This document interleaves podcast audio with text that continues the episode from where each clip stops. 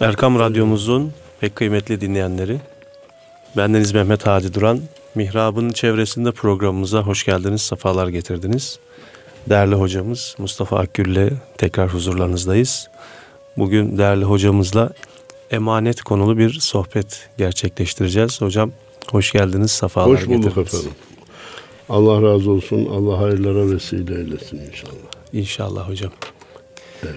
Efendim, Bismillahirrahmanirrahim. Elhamdülillahi Rabbil alemin. Ve salatu ve selamu ala Resulina Muhammedin ve ala alihi ve sahbihi ecma'in.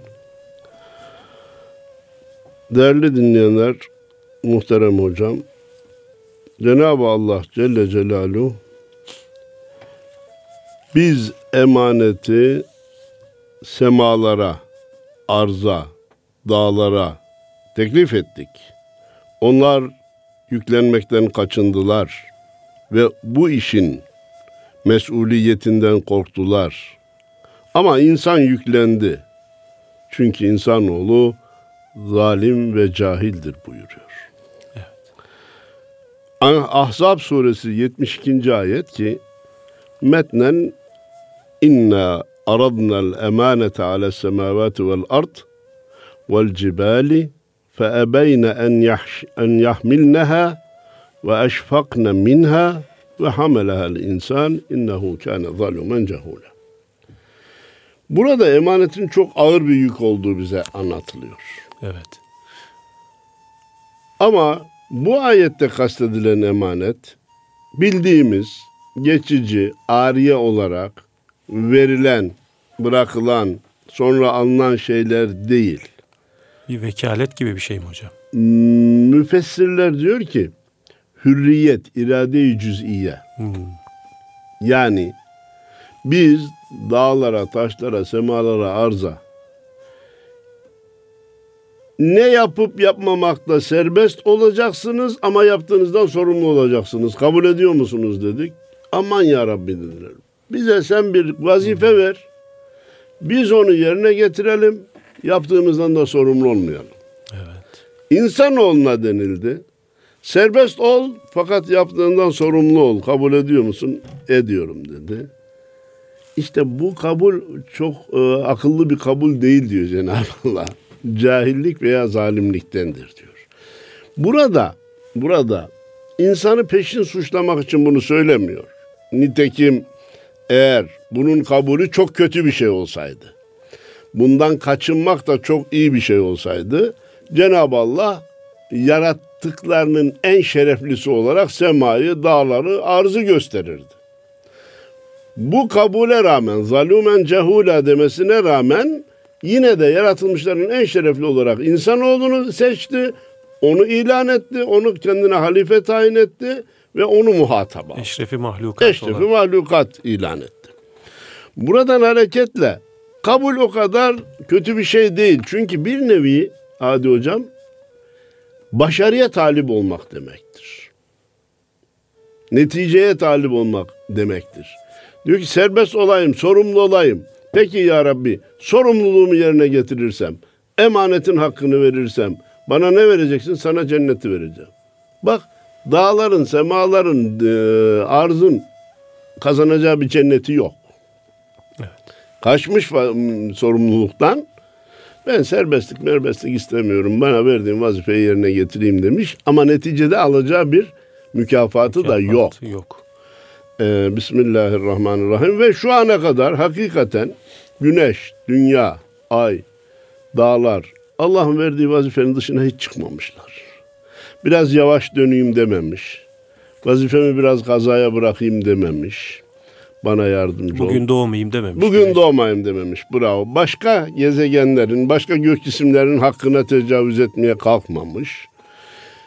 Hatta hayvanata bakıyoruz. Onlar da Allah ne görev verdiyse onu yapmış. Kuzu süt veya koyun süt veriyor. Tavuk yumurtluyor. Birbirinin vazifesine de karışmıyor. Ben yumurtlamayacağım, bu sene süt vermeyeceğim de kendi iradesiyle demiyor. Bir hastalığı varsa vesaire ayrı bir mesele. Efendim, insanoğlu yüklenmiş. Şimdi bir Allah'tan gelen bu emaneti yüklenme var. Ki bunun ikinci manası. Birinci manası irade-i cüziye dedik. İkinci mana Kur'an-ı Kerim. Emanetten maksat Kur'an'dır. Onu dağlar, semalar yüklenmedi ama insanoğlu yüklendi. Evet ben bu Kur'an'a talibim. Göre, onda sayılan görevleri de yapmaya razıyım. Haramlardan da kaçınmaya razıyım dedi. Bu manayı teyit eden e, Haşr suresinde her sabah okuduğumuz ayeti kerime malumunuz. Lev enzelna hadal Kur'an ala cebelin lera'aytehu khashi'an mutasaddian min haşyetillah. Eğer biz bu Kur'an'ı dağların başına indirseydik Allah korkusundan paramparça olduklarını görürdün diyor. Demek ki ikinci mana da Kur'an-ı Kerim. Emanet dediğimizde, emanete riayet dediğimizde bu büyük emanetlerin dışında malumunuz bir de başka emanet çeşitleri var. İşte bırakılan bir mücevher, rat, kitap, herhangi tarihi bir eşya, efendim bir Söz. Ah oraya da geleceğiz. Söz bir emanettir, sır bir emanettir. Bunlara riayet çok çok çok çok önemlidir. Bunun sözünü etmek kolay. Malumunuz her e, söz açıldığında Efendimizin emin sıfatına sahip olduğunu, peygamberlik kendisine verilmeden önce bile Muhammedül Emin dediğini defalarca dile getiririz. Nedir kardeşim bu emin olmak? Kendisinin yanına herhangi bir şey bırakıldığında o nesneye bir zarar gelmeden artırma veya eksiltme yapmadan Muhafaza et. muhafaza edip aynen iadesini temin etmek. Evet. Hmm, demek e, emanete riayet bu. Burada emanetin Kur'an-ı Kerim gibi ve irade-i cüz'iye gibi ayrı büyük ulvi manalarının dışında bir de kendi arasında tabii çeşitleri var. Para, mal, mülk başkası bize bıraktığı zaman emanet olduğu gibi kendi paramız, kendi malımız, kendi mülkümüz de Allah'ın bize bir emanetidir. Hatta devamında kendi vücudumuz da Allah'ın bize emanetidir. Kendi evlatlarımız da Allah'ın emanetidir. Öyleyse ana kural şuydu. Her bir nesneyi veya her bir uzvumuzu, vücudumuzu veya malımızı Cenab-ı Allah hangi maksatla verdiyse, nerede kullanılmak ve nasıl kullanılmak üzere verdiyse, o gayede ve o maksatla kullanmaya emanete riayet, onun dışına çıkmaya emanete Hıyanet. ihanet ya da hıyanet diyoruz. Emanete riayet çok üstün bir sıfatken, emanete hıyanet etmek, riayet etmemek de Efendimiz Peygamberimiz Aleyhisselatü Vesselam tarafından münafıklık işareti olarak belirtilmiş. Ayetul münafiki thelâthun Hadis-i şerif biliyor dinleyicilerimizin çoğuları. İza haddete kezebe. Münafığın alameti üçtür. Münafıklığın işareti üçtür. Bir, söyledi mi yalan söyler. Sonra da ne garip tecelli ki yalan söyleyen insanoğlu arada bir doğru söylenin, söylediğinde kendisine inanılmasını ister. Kardeşim sen defolusun. Sen daha önce yalanı söyledin. Evet. Şimdi doğru. Bu sefer doğru söylüyorum. Belki de doğru söylüyorsun ama inanırlığını kaybettin sen. Münafıklığın alametlerinden birini işledin. O malumunuz yalancının evi yanmış kimse inanmamış derler. Niye? Önce yalanı söyledi sonra doğruyu da söylese kimse. İnanmadım. Ve izâ vaade ahlef bir şey vaat ettiği zaman vaadinden cayar. Yardım edeceğim der, yardım etmez. Geleceğim der, gelmez. Gideceğim der, gitmez. Vaadinden cayar. Ve izâ tumine hâne. İşte konumuzla ilgili olan bölümü. Ema kendisine emanet bırakıldığında emanete ihanet eder. Hemen büyük parantezi açıyoruz. Hadi hocam bunu bu konu her gündeme geldiğinde aşmak mecburiyetindeyiz. O da nedir? Münafıklığın bir itikadi bölümü var, bir de ameli bölümü vardır. Bu sayılanlar ameli bölümdür. zaman zaman her birimizin yaptığı, keşke yapmasak iyi olur ama düştüğümüz hatalardan biridir. Bu itikatta münafıklık olmadığı için innel munafikine fid derkil esfeli minen nar ayetinin kapsamına girmez. Neydi bu ayette Cenab-ı Allah'ın beyanı? Cehennemde münafıklar kafirlerden daha aşağıda azap görecek. O hangi münafık? Bütününden anlıyoruz. Kur'an-ı Kerim'in ve hadislerinin bütününden anlıyoruz ki inanmadığı halde inandım diye. gibi görünen. İnanıyormuş gibi görünen. İnan, inanç konularında içiyle dışı farklı olan, Müslümanları kandırmak için Müslümanlara gelince biz sizdeniz, kafirlere varınca biz sizdeniz diyenler. Ama bu itikadi noktada münafıklar bu bir önce sayılan bu üç özelliği de taşır üzerinde. Ha şunu arz edeyim. Büyük bir ihtimalle taşır. Evvela birinci yalanı inanmadığı halde inandım diyerek söylüyor ki çok büyük bir yalanı söylüyor. Onun dışında diyelim ki emanete ihanet etmeyebilir. Evet. Yine o e, kafirden kötü olmaktan kurtulamaz. Evet. Allah razı olsun açtığınız için.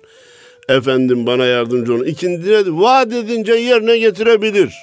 Buluşma yerinde efendim saatinde dakikasında bulunabilir. Fakat bu onu bu onu kafirlerden daha aşağı olmaktan Kurtarmaz. kurtarmaz. Efendim e, amelde olan bu nifak alametleri başka hadis-i şerifte hatta bizi kaçındırmak için e, buyruluyor ki kimde bu üçü de varsa halis muhlis münafıktır. Evet. Bunlardan biri e, kendisinde bulunan münafıklığın alametini taşıyor demektir. Evet bunlar insanı dinden çıkarmaz. Bunlar insanı kafir etmez. Cehennemde kafirden daha aşağıda azap görme e, cezasına çarptırmaz dedik. Ve asıl dedik ki itikatta münafıkların şeyi neydi? Bakara suresinde hatırlayacaksınız hadi hocam. Ve izâ lekullezîne âmenû kâlû âmennâ. Ve izâ halev ilâ şeyatînihim kâlû innâ ma'akum innemâ nahnu mustehzi'ûn. O münafıklar iman edenlerle karşılaştığında bir araya geldiklerinde biz sizinle beraberiz derler kafirlerle, kendi şeytanlarıyla, kendi yoldaşlarıyla beraber olduklarında ya biz sizinle beraberiz, Müslümanlarla dalga geçiyoruz derler. Bugün görüyoruz ki sadece şahıslar tabir caizse gerçek kişiler değil, koca koca tüzel kişiler, koca koca devletler de münafıklığı çok açık yapıyor hocam. Evet. Masaya oturuluyor, barış için oturuyoruz diyor. Oturunca birbirimizin müttefikiyiz diyor. Ben sizin ortağınızım diyor. Beraber hareket. Masadan kalkınca tamamen aksini yapıyor yani. Barış vaadiyle gelip ortalığı kana... Savaşla, savaşların sebebi olan münafık devletler de, münafık efendim devlet adamları da, münafık müessese, kurum yetkilileri de oluyor bugün. Efendim, biz emanet riayet konusunun çok önemli, çok önemli, çok önemli olduğunu söyledik. Biraz geriden hatırlarsanız vücudumuzun organları da bize emanet dedik kardeşim. Gözü haramla kirletirsek emanete ihanet etmiş oluruz. Kulağı haramla kirletirsek emanete e, ihanet etmiş oluruz. Ayağı harama yürütürsek emanete ihanet etmiş. Eli haramı kavramakta kullanırsak emanete ele ihanet etmiş oluruz dedik. Bunlar genelde hadi hocam camilerde, vaazlarda, sohbetlerde dinleyicilerimizin duyduğu şeylerdir. Önemlidir. Ve tekrar da duymaları da gerekir. İnsanın bildiğini tekrar dinlemeye ihtiyacı var dedik. Evet. Fakat son zamanlarda çok daha değişik emanetler, çok daha değişik emanetler cümlesinden ihanetler olmaya başladı. Efendim bundan takriben 30-40 sene evvel kardeşler beraber çalışıyorlar. Bir gayrimenkul alınacak. Falanca yerde bir ev, bir arsa var. Olsun abi senin üzerine olsun. Veya öbürlerinin işi vardı. Tapuya gidecek biri vardı. Ya hepimizi oraya ne taşıyorsun?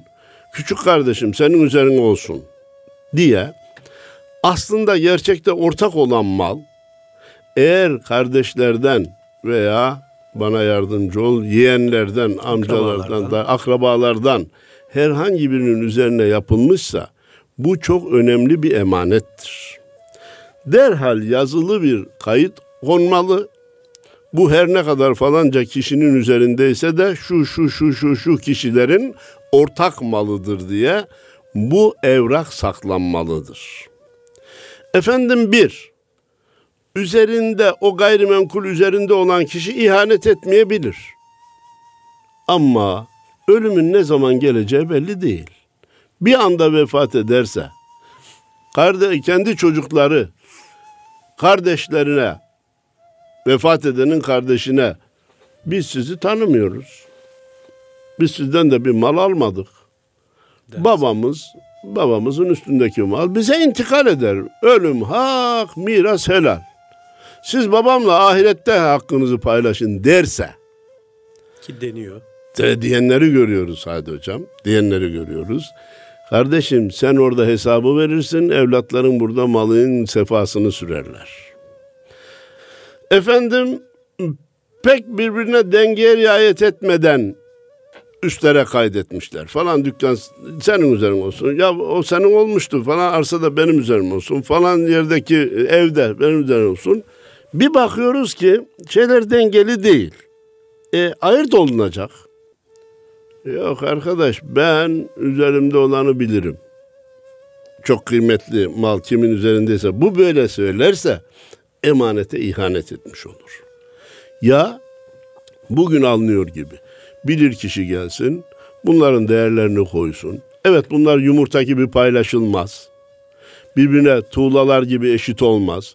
Falan falana şu kadar para verecek, falan falandan şu kadar para alacak veya şu evin üstüne falanca da, da şeyi de arsayı da koyalım vesaire gibi denkleştirilerek paylaştırılırken kıymetli mal üzerinde yazılı olan kişi ihanet etmeye kalkmasın ben kabul etmiyorum demeye kalkmasın. Biraz e, tecrübelere dayanarak konuştuğumu zaten de dinleyiciler de hissediyor zannediyorum. Çok orijinal bir şey söyleyeceğim Hadi Hocam. Kardeşler diğer gay- gayrimenkulleri bölüştüler. Mezar birinin üzerineymiş ben sizi gömdürmem diyor şimdi. Allah Allah. Ya mezar benim üstüme. Şey ne? Gerekçesi iddiasına delili ne kendince? Maneviyattan da korkan birisi. Efendim diyor biz mal paylaşmaya oturduğumuzda hangi gayrimenkul kimin üzerindeyse onun üzerinde kalacak. Geriye kalan paramızı, senedimizi, çekimizi de paylaşacağız diye anlaştık. Mezar da benim üstüme diyor. Ya kardeşim bu kimi, hangi gayrimenkul kimin üstüneyse onda kalsın sözü ev, bağ, bahçe, dükkan bunları kapsar. Mezarı kapsamaz. Kimse masaya oturduğunda mezarlık kimin üstündeyse onda, onda kalsın. Ee, bizi- Mezarlık pazarlığı yapılmaz yani. ne olmaz bu böyle bir şey? Hayır. Diyor, diyor, orada diyor öyle dedik diyor. Ya sen orada o bu söz geçmiş olabilir. Şimdi ne var ortada? İhtilaf var değil mi? Bu mezarlık da bu sözün içine girer mi girmez mi? E bilir kişiye razı olun. Üçüncü kişiye razı olun. Ben konuya davet edildim. Bana göre örf, adet, gelenek, ticaret, alışveriş bütün kurallarını göz önüne getirdiğimizde arkadaş kimin üstünde ne gayrimenkul varsa ona ait olsun. Biz çekimizi, senedimizi, mevcut paramızı bölüşelim. Sözünün içine mezarlık girmez diyorum ben. Çünkü anne babası orada yatıyor. Allah gecinden versin. Annesi vefat ederse de oraya yatacak. E sen anayın babayın yanına gömülmeyi istiyorsun. Kardeşini gömdürmüyorsun. Buna hakkın olur mu arkadaş? Ayrıca ana itiraz konusu. Mezarlığa parası ödenirken senin cebinden mi ödendi veya üstüne mi yazıldı yoksa ortadan mı ödendi? Bu belli. Efendim ortadan ödendi. Bak o diyor ki savunurken ortadan ödendi ama Ahmet'in üzerine olan ev de ortadan ödendi. Hasan'ın üzerine olan arsa da ortadan ödenmişti. Herkes kimin üstünde gayrimenkul varsa onun olsun demiştik. Bunlar nefsani oyunlardır. En kötü ihtimalde kendi aralarında bir mutabakat sağlayamıyorlarsa bana yardımcı olun. Üçüncü kişiye razı olmaları lazım. Bir başka e, şey geldiğinde e, dosya Adi Hocam gayrimenkuller çok ama biraz evvel söylediğim gibi yumurta gibi birbirine eşit değil. Kardeşim kime nerenin verileceği belli olmadan sanki hiç kimsenin üzerinde değilmiş gibi bunların bir değerini koyalım. Kim koyacak? Bilir kişiler. Ondan sonra diyelim ki evvela Ahmet'in üzerinde bu listeye göre 50 liralık, 50 bin liralık gayrimenkul var. Mehmet'in üzerinde 75 bin liralık var. Hasan'ın üzerinde 35 bin liralık var. Evvela herkesin e, menkulü gayrimenkulü üzerinde kalsın. Çünkü değerleri belli oldu. Sonra aradaki değer farklarını birbirine versinler. Burada ne çıkıyor bazen karşımıza? Vallahi hocam ben vermeye razıyım ama nakitim yok kardeşim benden bu gayrimenkullere karşı 550 bin lira istiyor. Benimle tamam gayrimenkulün bir kısmını devrini yap. Ya ortak olarak al ya parça varsa parçalanabiliyorsa devrini yap yoksa ortak olarak üzerine yanına al nakit ödeyemiyorsan böylece ahirete bırakma. Değerli hocam burada yani şöyle bir şey olabilir mi? Buyur. Mesela iki evladı var bir babanın hayattayken diyor ki falan yerdeki daire senin falan yerdeki senin. İki tarafta bunu kabullenirse yani evlatlar bu konuda denklik olmasa bile razı olurlarsa.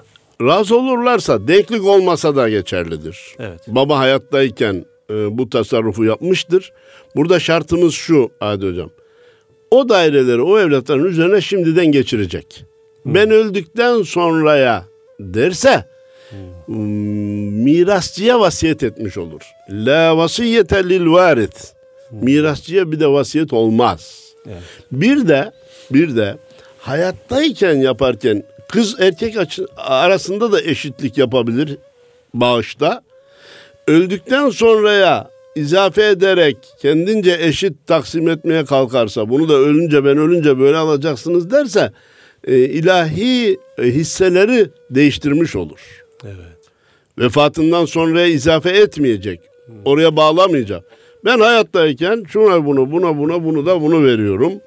Efendim bakın tapuları geçirmeden ilan ediyorum. İyi de baba e, küçük kardeşimize biraz fazla vermişsin.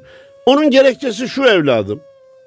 Kız kardeşimize biraz fazla vermişsin. Onun gerekçesi de bu evladım diye baba izah etmiş. E, oğulların da evlatların da kızların da kafasına yatmış kabul etmişlerse problem yok hemen geçmek şartıyla. Buradaki büyük sıkıntı ne? Allah göstermesin baba zor durumda kalırsa bütün gayrimenkullerini de çocuklarına aktarmışsa ileri yaşta hastalığında efendim sıkıntılı günlerinde çok çetinlikler yaşar. Evet. Siz bunun örneğinde vermiştiniz. Bunu önlerini verdik.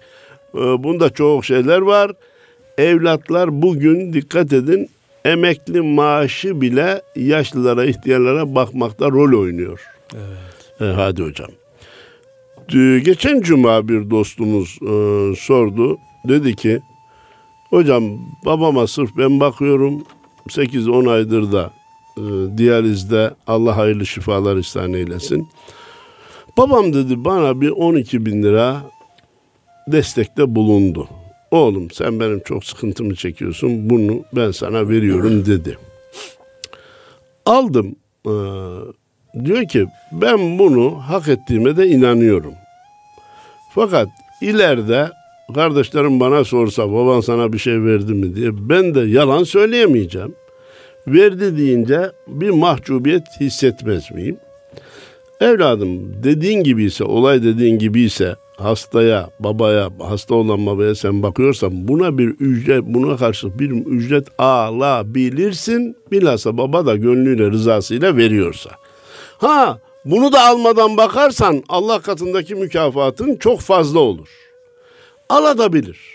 Evlat olması ücret almasına mani değildir tarafların bildiği, razı olduğu bağışlar da geçerlidir. Siz ona işaret ettiniz. Şimdi efendim, vaktimizi e, e, bilmiyorum ama mutlaka söylemem gereken başka ciddi emanetler de var hocam. Hani kardeşlerin gayrimenkullerinin birbirinin üzerine yazması hadi nihayet kardeş hukukunu ilgilendirir. Eğer vefat edenin evlatları babaların üzerindeki gayrimenkullerde amcalarının, dayılarının, halalarının hakkını reddetseler, kabul etmeseler onların hakkını yemiş olurlar. İleride belki de bir gün pişman olup onların hakkını iade edip babalarını da kul hakkından kurtarabilirler. Ancak derneğin malı Ahmet'in üzerine yapılmış. Vakfın malı Mehmet'in üzerine yapılmış. Partinin malı Hasan'ın üzerine yapılmış. Niye? İleride bir kanuni sakınca gelirse vakıf zarar görmesin, dernek zarar görmesin parti. Efendim gün gelmiş ben hiç kimseyi tanımam benim üzerimde ben bu gayrimenkulleri satarım, kullanırım, nasıl istersem öyle yaparım denilirse bir de umumun ammenin hakkına tecavüz söz konusu olur.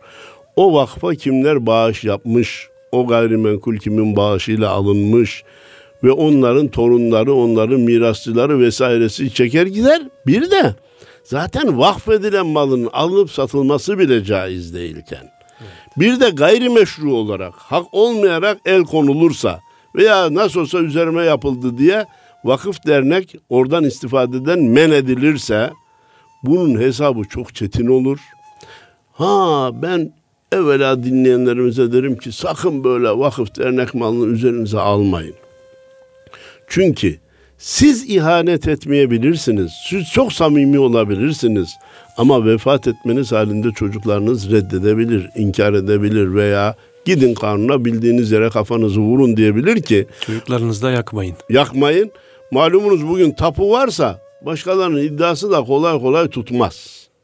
Evet. Kolay kolay tutmaz yani bir şey elde edemezler. İşte çok şahitlerle, uzun davalarla vesaireyle olur. Efendim, Ahmet'in Mehmet'e borcu var. Mehmet'e borcu var. Alacaklı olan Mehmet bana yardımcı olun. Ahmet'in gayrimenkulüne icra koymak istiyor. Ahmet arkadaşına diyor ki alacaklı icra koymadan ben burayı senin üzerine yapayım. İleride sen bana tekrar devredersin. Şimdi tapu verilince bir emanet olur da evvela ben diyorum ki burada büyük bir tehlike var. Böyle bir gayrimenkulü kabul etmeyin. Çünkü alacaklının alacağını kaçırmaya siz alet olmuş oluyorsunuz. Arkadaş hem borcun varsa hem de bağın, bahçen, evin, tarlan varsa alacaklı adama vermen lazım. Şu olabilir bak hadi hocam. Kardeşim sana benim 100 bin lira borcum var.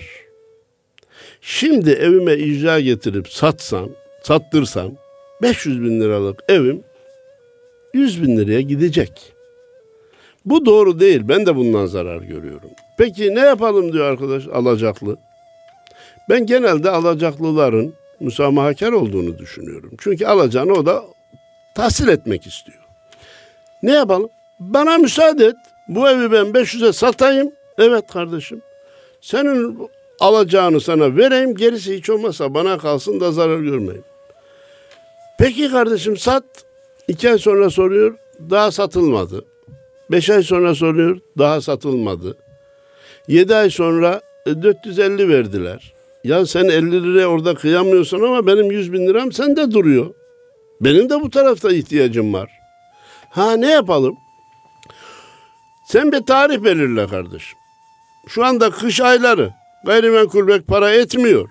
Nisan'da, Mayıs'ta, Haziran'da bu para eder. Peki bunu biz üçüncü şahsa, yedi emine verelim tapusunu.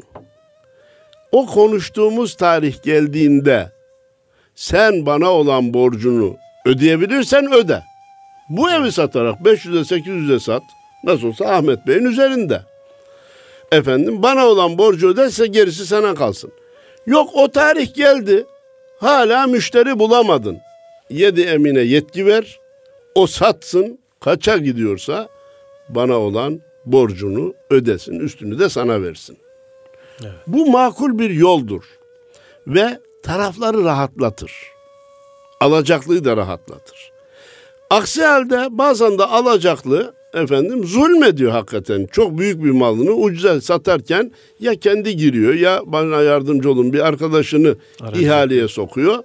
Ee, borçluyu da mağdur duruma bırakmak doğru değil. Borçlunun da alacaklıyı sürüncemede bırakması doğru değil. Evet. Emanet olarak yedi emin güvenilir bir kişiye bu gayrimenkul devredilebilir. Belli bir tarihe kadar ödedim ödedim ödemezsem sat kardeşim borcumu öde üstünü de bana ver denilir. Efendim bizim kendi borçlarımız da bir emanettir. Ahmet'e Mehmet Hasan'a borcumuz var. Ne zaman öleceğimiz belli değil. Vasiyetimizde bunu bildirmemiz lazım. Yazılı vasiyetimizde bunu bildirmemiz lazım. Biz vefat edip gidiyoruz. Şuradan birisi çıkıp geliyor çocuklarımıza. Efendim babanızın bana 25 bin dolar borcu vardı. E şimdi çocuk da zor durumda kalıyor. Ya var idiyse ben ödemesem babam borçlu yatacak.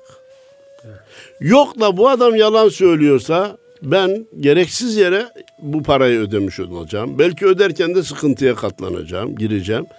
En iyisi borçlar da bizim üzerimizde bir emanet olduğu için vasiyetle onların belirtilmesi lazım. Sözün de emanet olduğunu biraz önce söyledik. Ödünç alınan eşya. Evet. Bu bazen çok basit şeyler olabilir. Keser, bışkı, şey tencere gibi, tencere gibi. Bazen de arabalar alınıyor. Evet. Evvela ben dinleyenlerimize söylüyorum. Bunu söylemek kolay, uygulamak zor ama söyleyeyim kulakta kalsın. Birisi sizden arabanızı ödünç isterse vermeyin. Anahtarı evet. vermeyin. Şoförünüz ben olayım kardeşim. Nereye gidilecekse götüreyim. Nereden gelinecekse getireyim. Ya da taksi parasını verin. Ta, taksi parasını pek kabul edemeyebilir. e, kabul etmek şeye gelmez e, usulüne. Ben götüreyim ben getireyim desin. Bütün bunlara rağmen kardeşim istedi, dayım istedi, amcam istedi. Ben onlara yok da diyemem. Ben götüreyim getireyim de diyemem. Ayrıca gidilecek yer ta İstanbul'dan Erzurum, Sivas, Kars, e, Hatay, Diyarbakır. Benim gidip gelemeyeceğim bir yer. Peki vermek mecbur. Bu sefer dönüp de bu ödünç vasıtayı alana diyoruz ki bu senin üzerinde emanet. Bir, lüzumsuz yerlerde kullanmayacaksın. Ne için aldınsa ona kullanacaksın. Nasıl olsa anahtar bende demeyeceksin. O arada kilometrenin tespitinde de fayda görüyorum. Şu kilometredeyken veriyorum Hadi Hoca sen arabamı. Sen Diyarbakır'a gidip gelmeyi istemiyor musun kardeşim? Yaklaşık şu kadar hadi 50 yüzde. Öyle olsun. E bir de geldin ki 2500 kilometre yapmışsın kardeşim. İki, buradaki riayette, emanete riayette önemli olan bagajına koyacağın yük önemli. Evet. Bizde deniliyor ki, beni bağışlayın. Bir merkep, bir at pamuk taşımak üzere ödünç alınsa ona aynı kiloda, aynı kiloda fazla değil. Demir yüklemek caiz değildir. Çünkü pamuk hayvanın vücudunun her tarafına basar, demir bir noktaya basar, yara yapabilir. Bagaja 50 kilo 60 kilo yük neyse konur ama sen 25 kiloluk da gaz yağını korsan, benzini korsan, sütü korsan o da dökülüp de adamın bütün bagajını temizlenmez hale getirirse emanete ihanet etmiş olur. Emanetin canı az olur. Canı az olur. İki, beş kişi biniyor. Ya araba emanet. Bu araba da güçlü biraz. Altı olsun. Biraz sakla, sıklaşın yedi olsun demeye kalkma. Bunlar da emanete ihanettir. Senin malın olsaydı böyle yapar mıydın? Kendi malın gibi korumak, hatta kendi malından daha iyi korumak mecburiyetindesin. Malumunuz emanetlerde iki kurala dikkat etmek lazım. Emanet edilene veya ariye alınan şeye bir zarar gelirse ariye alan ödemek mecburiyetinde değildir bir şartla. Kendi malı gibi korumuşsa. Kendi malı gibi korumuşsa. Kendi malına başka davranıp ona başka davranıp da o da zarara sebep olduysa onu ödemek mecburiyetindedir. Öyleyse emaneti sadece 3-5 kuruşluk mal, mücevherat vesaire gibi düşünmeyelim. Büyük emanet Kur'an-ı Kerim'dir. İrade-i cüz'iyedir. Hür davranma hakkımızdır. Bunu istemişiz. Bunun sorumluluğu var. Emanete riayet etmemek münafıklık alametidir. Eşlerimiz ve çocuklarımız da yine Aa, emanet, çocuklarımız, eşlerimiz emanet. Öyleyse onlara da Allah ve peygamberin istediği gibi davranmak mecburiyetindeyiz. Yoksa emanete ihanet etmiş oluruz. Vücudumuzun organları bize emanet dilediğimiz gibi kullanma hakkına sahip değiliz. Bir de bu gayrimenkullere dikkat etmek lazım. Vakıf, dernek gayrimenkulünün üzerine almamaya çalışmak lazım.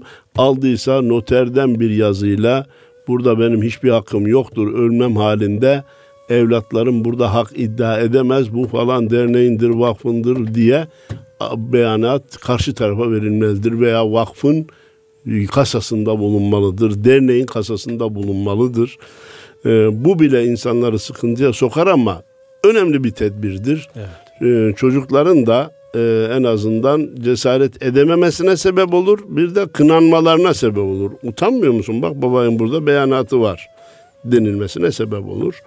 Ödünç alınanlara da dikkat etmek lazım. Onlar dahi emanettir. Allahu Teala emanete riayet ederek kul hakkına girmeden huzuruna ulaşmamızı nasip eylesin. Allah razı olsun. Hayırlı cumalar diliyorum. Evet değerli dinleyenlerimiz Mustafa Akgül hocamızla bugün emanet konulu bir sohbet gerçekleştirdik. Rabbimiz tesirini halk eylesin inşallah. Hayırlı cumalar.